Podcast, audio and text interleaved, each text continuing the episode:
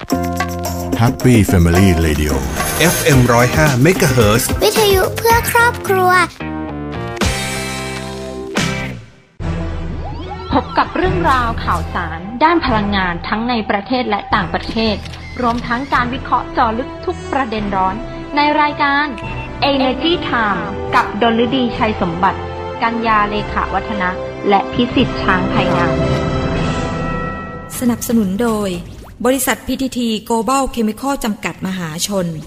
บริษัทปตทสำรวจและผลิตปิโตรเลียมจำกัดมหาชน ปตทสอพอบุกเบิกพลังงาน เพื่อโลกที่ยั่งยืน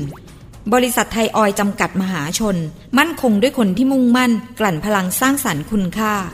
ปตทสารพลังสู่ความยั่งยืน บริษัทบางจากคอร์ปอเรชั่นจำกัดมหาชน บริษัทเชฟรอนประเทศไทยสำรวจและผลิตจำกัด เอ็กโกกรุ๊ปบริษัทไทยชั้นนำที่ดำเนินธุรกิจพลังงานอย่างยั่งยืน ด้วยธุรกิจการกลั่นน้ำมันและปิโตรเคมีชั้นนำที่ครบวงจร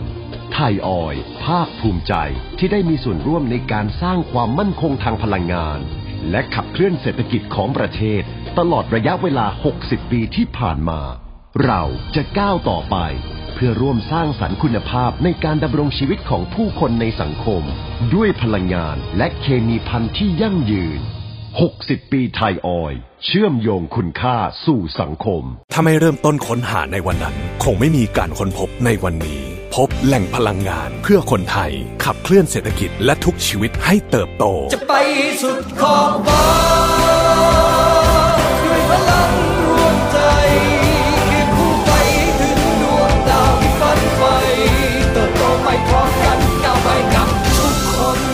บริษัทปตทสำรวจและผลิตปิโตรเลียมจำกัดมหาชน พลังความร่วมมือเพื่อพลังงานที่ยั่งยืน ในช่วงเวลาที่เราทุกคนต่างต่อสู้ในสมรภูมิโควิด -19 ทุกคนต่างระดมสรรพกำลัง ช่วยเหลือกันอย่างไม่รู้จักเหน็ดเหนื่อย โครงการลมหายใจเดียวกัน กลุ่มปตทขอร่วมเป็นอีกหนึ่งพลัง ส่งมอบเครื่องช่วยหายใจ อุปกรณ์ทางการแพทย์ และความช่วยเหลือด้านต่าง ๆ ที่จำเป็น ให้เราก้าวผ่านวิกฤตครั้งนี้ไปด้วยกัน กลุ่มปตทเคียงข้างสังคมไทย ด้วยลมหายใจเดียวกัน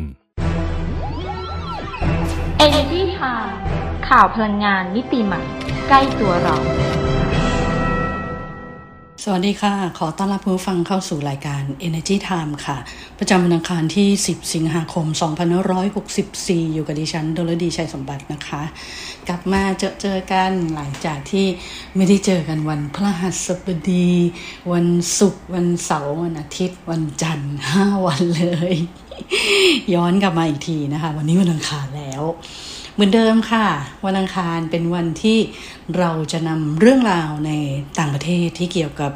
ด้านพลังงานมาพูดคุยกับท่านผู้ฟังนะคะวันนี้เราจะพาท่านผู้ฟังไปที่ประเทศเนเธอร์แลนด์สัญลักษณ์เขาจะมีอยู่สองอย่างนะ กังหันลม ซึ่งกังหันลมเขาจะสวยมากนะเป็นหอขึ้นไปแล้วก็จะมีแบบ ใบกังหันลมแบบสี่แฉกห้าแฉกแล้วก็หมุนนะคะ เป็นสัญลักษณ์อย่างหนึ่งของเขา และอีกอย่างหนึ่งก็คือ ดอกทิวลิปนั่นเอง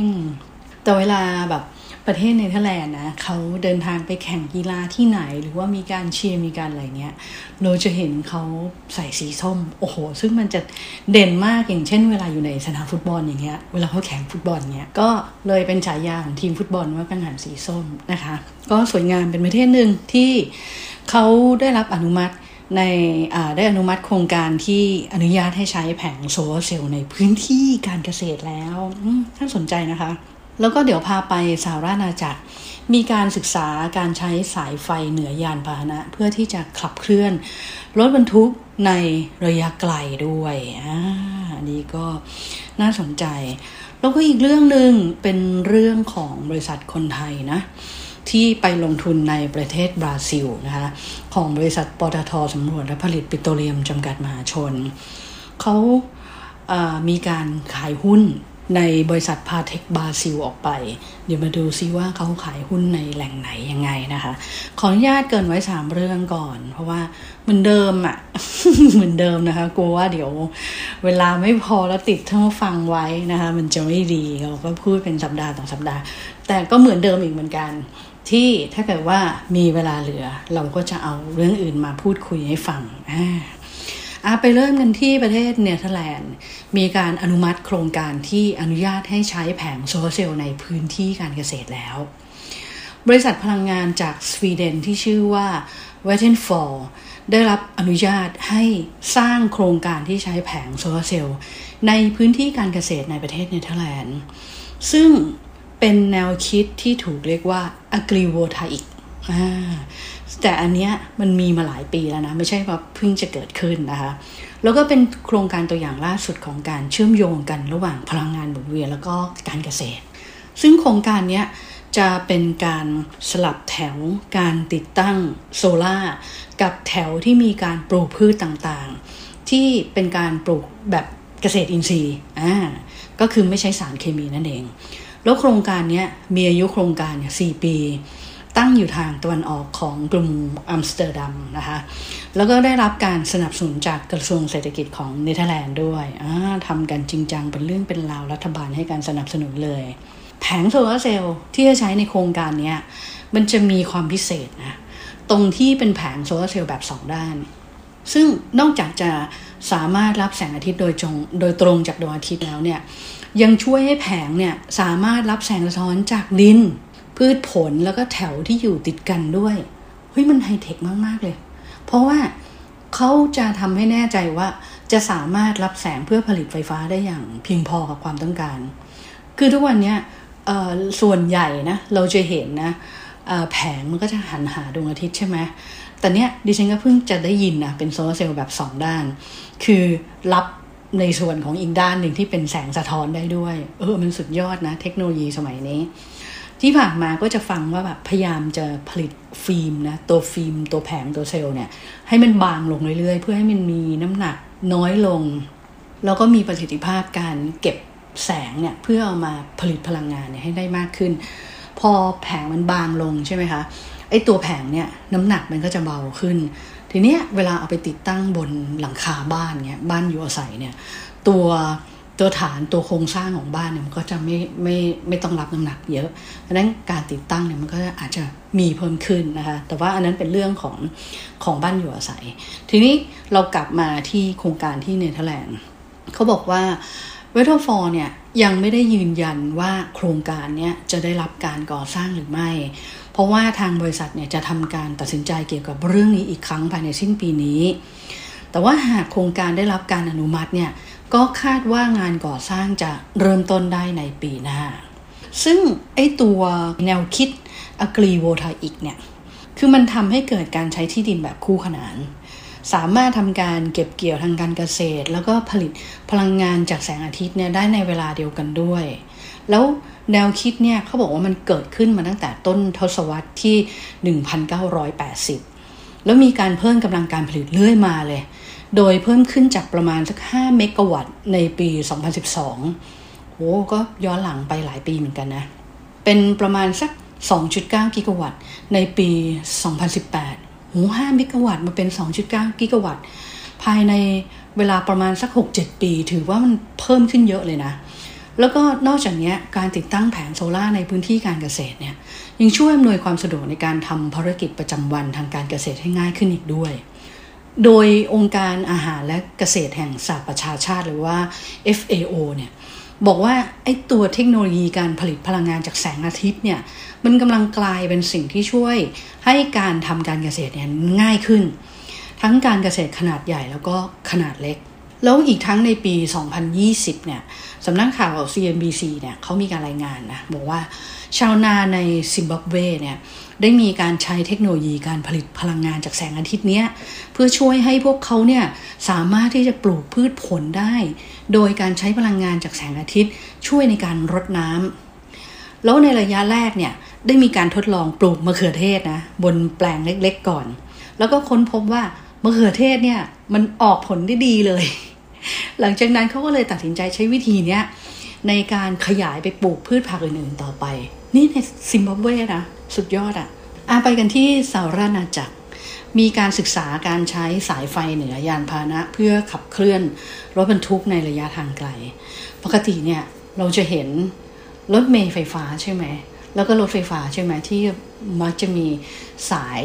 สายไฟอยู่ข้างบนอะ่ะ แล้วก็รถเมย์ก็เกี่ยวไปแล้วก็วิ่งไปตามทางอะ่ะ กับรถรางอย่างเงี้ยเราจะเห็นสาย แต่อันเนี้ยคือรถบรรทุกระยะไกล ซึ่งมันจะต้องวางสายเป็นระยะทางไกลมากเลยใช่ไหมพวกเขาบอกว่าระยะไกล กระทรวงคมนาคมของสหรัฐอาณาจักรเนี่ยได้สนับสนุนให้เกิดการศึกษาความเป็นไปได้ ในการใช้สายไฟเหนือยานพาหนะในการขับเคลื่อนรถบรรทุกทางไกล ซึ่งการศึกษาเนี่ยนำโดยกลุ่มก่อสร้างแล้วก็วิศวกรรม Costain ประกอบด้วยบริษัท Scania อะอันนี้ก็เจ้าแห่งรถบรรทุกอยู่แล้ว แล้วก็ Siemens Mobility อันนี้ก็เจ้าใหญ่ของโลก ก็เป็นซึ่งมันเป็นตัวอย่างล่าล่าสุดนะของการที่ผู้เล่นในอุตสาหกรรม แล้วก็รัฐบาลเนี่ยร่วมกันพัฒนานวัตกรรม ที่เน้นการลดการปล่อยก๊าซคาร์บอนไดออกไซด์ในภาคขนส่ง แล้วก็เมื่อเร็วๆนี้เองอะ่ะคอสเทนเนี่ย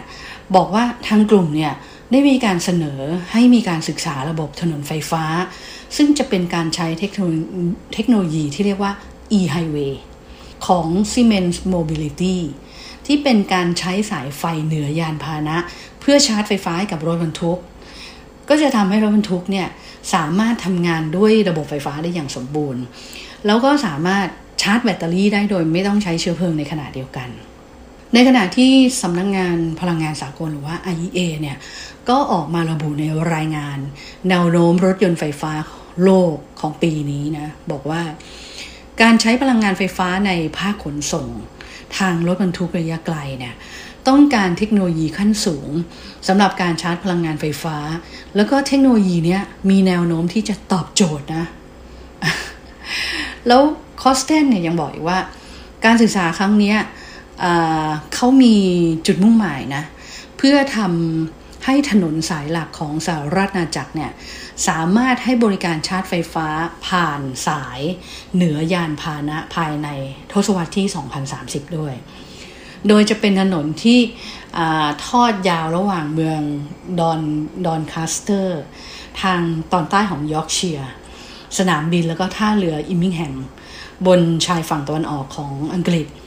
ในขณะที่อังกฤษเนี่ยกำลังศึกษาเรื่องของการใช้ไฟเนี่ยเหนือยานพาหนะเพื่อที่จะชาร์จรถบรรทุกเนี่ยแต่ว่าเทคโนโลยีเนี้ยได้ถูกนำไปใช้ในส่วนอื่น ๆ ของโลกแล้วนะ โดย Siemens Mobility เนี่ยอบอกว่าไอ้ตัวเทคโนโลยี e-highway เนี่ยกำลังได้รับการทดสอบในเยอรมนี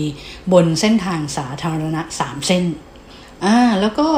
มันมีข่าวเกี่ยวกับ ความคิดริเริ่มด้านเทคโนโลยี e-highway เนี่ยมีขึ้นในปลายเดือน ที่รัฐบาลสหรัฐอาณาจักรเนี่ยบอกว่า ต้องการทำให้ภาคการขนส่งสุทธิเป็นศูนย์ภายในปี 2050 โดยการคมนาคมขนส่งเนี่ยมีการปล่อยก๊าซเรือนกระจกเนี่ยคิดเป็น 27%ของการปล่อยก๊าซเรือนกระจกทั้งหมดของสหรัฐอาณาจักรในปี 2019 แล้วนอกจากนี้บริษัทใหญ่ ๆ เองเนี่ยหลายแห่งเลย ก็กำลังพยายามที่จะพัฒนา solution เพื่อรับมือกับความท้าทายที่เกิดขึ้น จากการใช้พลังงานไฟฟ้าของรถยนต์ขนาดใหญ่ ก็ตัวอย่างเช่น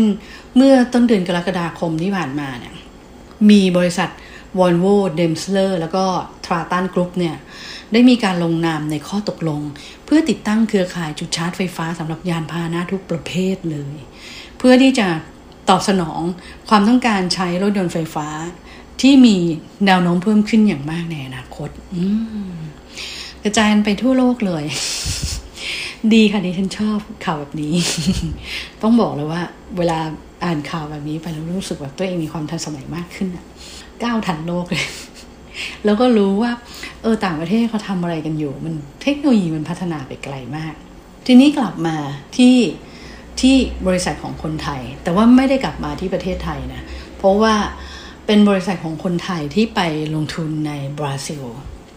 เป็นเรื่องของบริษัทปตทสำรวจและการผลิตปิโตรเลียมจำกัดมหาชนหรือว่าปตทสองพอเนี่ย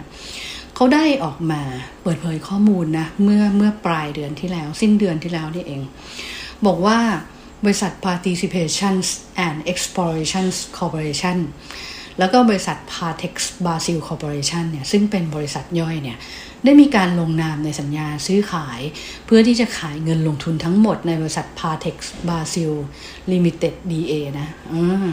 ซึ่งเป็นบริษัท Partex อ่าแล้วก็บริษัท Partex Brazil Operate Coste อ่าปิโต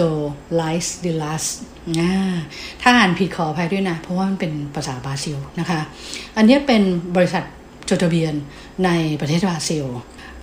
ขายเงินลงทุนทั้งหมด พร้อมนั่งภาระผูกพันทั้งหมดให้แก่อุเวนตูเอนเจเนเรเอเซอร์วิโคส LTDA ก็คาดว่าจะขายเสร็จภายในปีนี้แหละ ซึ่งตัวที่ขายเนี่ยพาเทค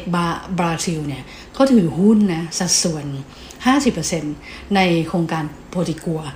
ซึ่งเป็นแหล่งผลิตน้ำมันดิบบนบกนะ แล้วก็มีปริมาณการขายน้ำมันดิบตามสัดส่วนการลงทุนเฉลี่ยปี 2563 เนี่ยอยู่ที่ 94 บาร์เรลต่อวัน ก็ไม่เยอะเท่าไหร่นะคะไม่ได้เยอะเท่าไหร่ แล้วแต่ว่าขายแหล่งนี้ไปเนี่ยไม่ได้ไม่ได้หมายความว่าปตทสพเนี่ยจะออกจากการลงทุนที่บราซิลทั้งหมดเลยนะปตทสพยังมีโครงการลงทุนในบราซิลที่อยู่ระหว่างการสำรวจอีก ก็คือโครงการบราซิล BMES 23 ตั้งอยู่นอกชายฝั่งตะวันออกของบราซิล แต่อันเนี้ยเป็นทั้งแหล่งก๊าซแล้วก็แหล่งน้ำมันดิบ แล้วก็บริษัท PTT EP Brazil Investment in Oil and Gas Exploration and Production Limitada เนี่ยถือหุ้น 20%นะคะในแหล่งนี้ แล้วก็อีกโครงการหนึ่งที่ยังอยู่นะ ก็คือโครงการ b a r i n t e n AP1 อันนี้ตั้งอยู่นอกชายฝั่งทางตะวันออกเฉียงเหนือของบราซิล แต่ว่าอันนี้เป็นแหล่งน้ำมันดิบเหมือนกันก็คือ PTT EP Brazil Investment in Oil and Gas Exploration Production Limitada เนี่ยอันนี้ถือหุ้น 25%ก็คือยังอยู่ไง ยังอยู่นะคะยังอยู่อ่าดูเวลาละจริง ๆอะ่ะยังมีเวลาเหลือ แต่เนื่องจากว่ามีข่าวที่น่าสนใจหลายข่าวมากช่วงนี้ เพราะว่า เราพยายามจะใช้คำว่าให้เวลานะคะให้เวลากับอะไรก็ตามที่เกี่ยวกับการช่วยเหลือเรื่องเรื่องการแพร่ระบาดของเชื้อไวรัสโควิด -19 ในประเทศไทยนะคะ ให้มาก ๆ เนื่องจากว่าที่ฉันเห็นว่าเรื่องนี้มันเป็นเรื่องสำคัญนะ ที่ ทุกฝ่ายต้องร่วมด้วยช่วยกันตั้งแต่ตัวเองไปจนถึงภาคเอกชนภาครัฐเลยนะคะแล้วก็ต้องร่วมกันเป็นกำลังใจให้กับบุคลากรทางการแพทย์ด้วยนะคะอะเราก็มาพูดคุยเรื่องนี้กันดีกว่า เดี๋ยวเรื่องที่น่าสนใจเกี่ยวกับเรื่องพลังงานต่างประเทศก็เดี๋ยวยกไปไว้อังคารหน้ามาฟังกันต่อนะคะ เอาไปเริ่มกันที่บริษัทบางจากคอร์ปอเรชันจำกัดมหาชนนะเขามีการสนับสนุน Line OA ฟ้า First 11อ่าก็เป็นการร่วมหนุนให้กรมการแพทย์แผนไทยเนี่ยพาคนไทยฝ่าวิกฤตโควิด -19 ด้วยการสนับสนุนการพัฒนา Line OA ฟ้า First Aid พร้อมใช้ปั๊มบางจากเนี่ยเป็นจุดกระจายยาสารสกัดฟ้าทลายโจรให้กับผู้ป่วยสีเขียวนะคะ โดยบางจากเนี่ยก็ได้ร่วมกับกรมการแพทย์แผนไทยและการแพทย์ทางเลือกอสนับสนุนค่าใช้จ่ายในการพัฒนา Line OA ฟ้า First Aid ของ กรมแล้วก็ใช้สถานีบริการน้ำมันบางจากเนี่ยในกรุงเทพมหานครและปริมณฑลเนี่ยเป็นจุดกระจายยาสารสกัดฟ้าทลายโจรให้กับกลุ่มผู้ป่วย ติดเชื้อนะที่รักษาตัวเองที่บ้านนะคะ ที่ลงทะเบียนผ่านฟ้า First Aid เนี่ยพร้อมกับรับสมัครจักรยานยนต์อาสาเป็นผู้นำส่งด้วย เพื่อที่จะช่วยบรรเทาผลกระทบทางด้านในเรื่องของการเพิ่มรายได้อีกทางหนึ่งนะ ตอนนี้เนี่ยเวลาเราช่วยโควิดเนี่ยเขาจะมักทำเป็นเป็นวงจรแบบนี้นะคะ เอาของจากตรงเนี้ยที่ขายไม่ได้หรือไปส่งเสริมอาชีพนะ ที่ตอนนี้รายได้ลดลงไป เอามาให้กลุ่มที่มีความต้องการ คือเหมือนจับมือประสานประโยชน์แล้วก็มีตัวกลางเนี้ยเป็นบริษัทต่างๆ ซึ่งมันเป็นโมเดลที่ดีมากนะคะท่านผู้ฟังนะคะ ก็แน่นอนแหละ คือตอนนี้สถานการณ์การระบาดของไวรัสโควิด -19 เนี่ย โดยเฉพาะระลอกล่าสุดเนี่ยสำหรับประเทศไทยเนี่ย มัน หนักหนาสาหัสมากนะคะ เพราะฉะนั้นเนี่ยกรมการแพทย์แผนไทยแล้วก็การแพทย์ทางเลือกเนี่ย ก็เลยเปิดช่องทาง Line Official Account FA First Aid เนี่ย เพื่อให้ผู้ป่วยที่ติดโควิด -19 ที่มีอาการเบื้องต้นเนี่ย หรือว่าเป็นผู้ป่วยสีเขียว หรือว่าผู้ที่มีความเสี่ยงสูง หรือมีประวัติสัมผัสผู้ติดเชื้อเนี่ย สามารถส่งข้อความปรึกษาทางไลน์แล้วก็ลงทะเบียนรับสารสกัดฟ้าทลายโจรได้โดยไม่มีค่าใช้จ่ายนะ ซึ่งทางกรมเนี่ยเขาจะจัดส่งฟ้าทลายโจรที่มีแสสารแอนโดรกาไฟไลท์เนี่ย180 มิลลิกรัมต่อวันเนี่ยเป็นเวลา 5 วัน ให้กับผู้ที่ลงทะเบียนโดยใช้การส่งทางไปรษณีย์เนี่ยเป็นหลักนะคะ อืมแต่ว่าแต่ว่าตอนนี้เนี่ยก็ต้องบอกว่า คือด้วยสถานการณ์ที่มันรุนแรงขึ้นเนี่ย แล้วมันก็ คนติดเชื้อมากขึ้นเนี่ยมีผู้ลงทะเบียนรับยาเนี่ยเพิ่มขึ้น เพราะนั้นเนี่ยก็ต้องกระจายให้ทั่วถึงภายในระยะเวลาอันรวดเร็วนะคะดังนั้นทางบางจากเนี่ยก็เลยเข้าไปสนับสนุนภารกิจของกรมการแพทย์แผนไทยนี่แหละ ก็ไปจัดโครงการนำร่องนะบางจากฟ้า First Aid เนี่ยแล้วก็ใช้ปั๊มบางจากที่สุขุมวิท 62 เนี่ย เป็นจุดช่วยกระจายยาสารสกัดฟ้าทลายโจรเนี่ย โดยให้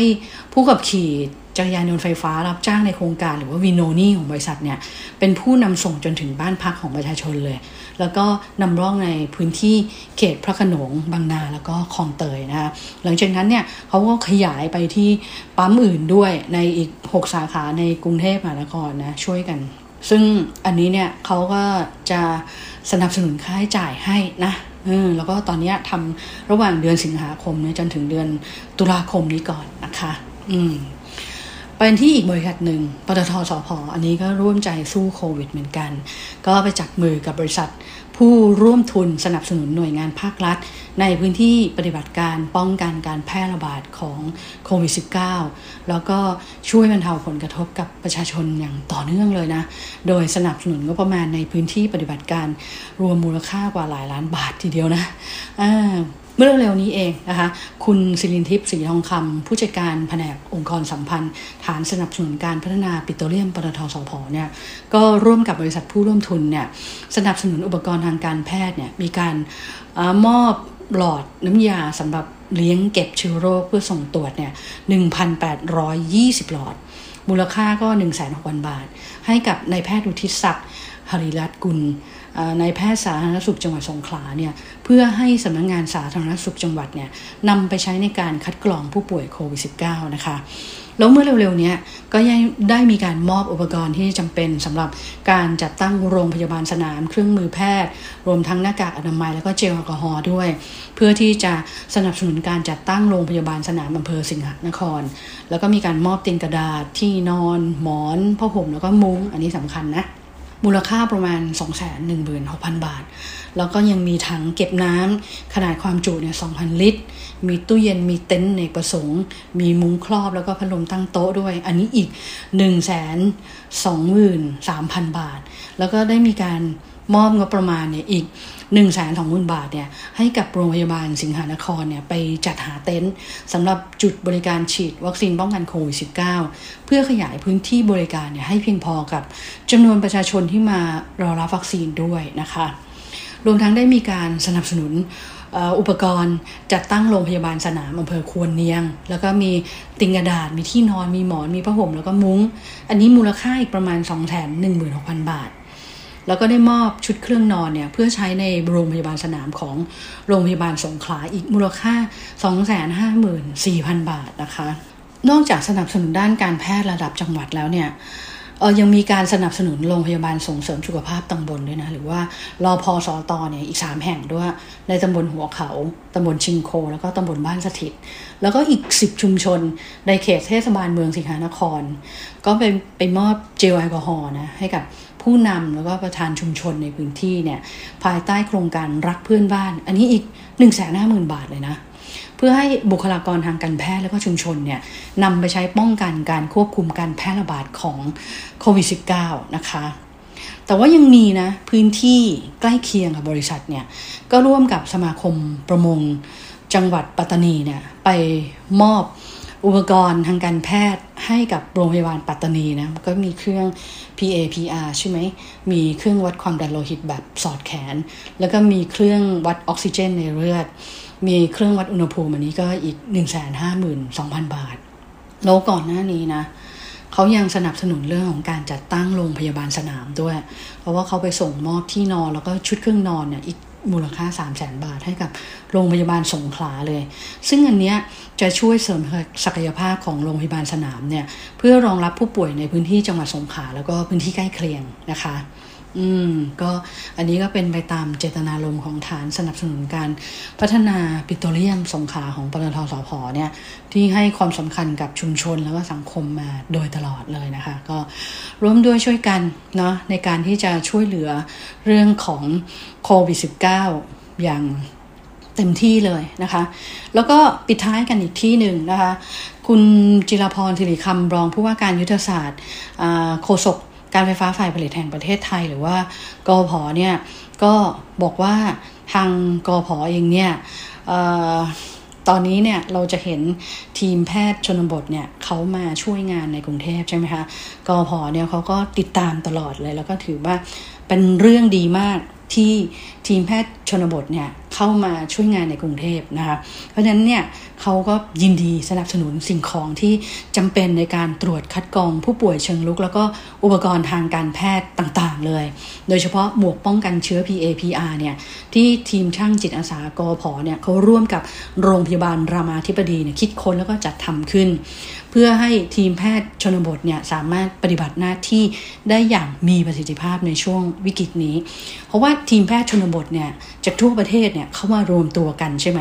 แล้วก็ไปลงพื้นที่ตรวจคัดกรองโควิด -19 เชิงลุกเนี่ยพร้อมกับไปฉีดวัคซีนให้กับชุมชนในเขตกรุงเทพมหานครด้วย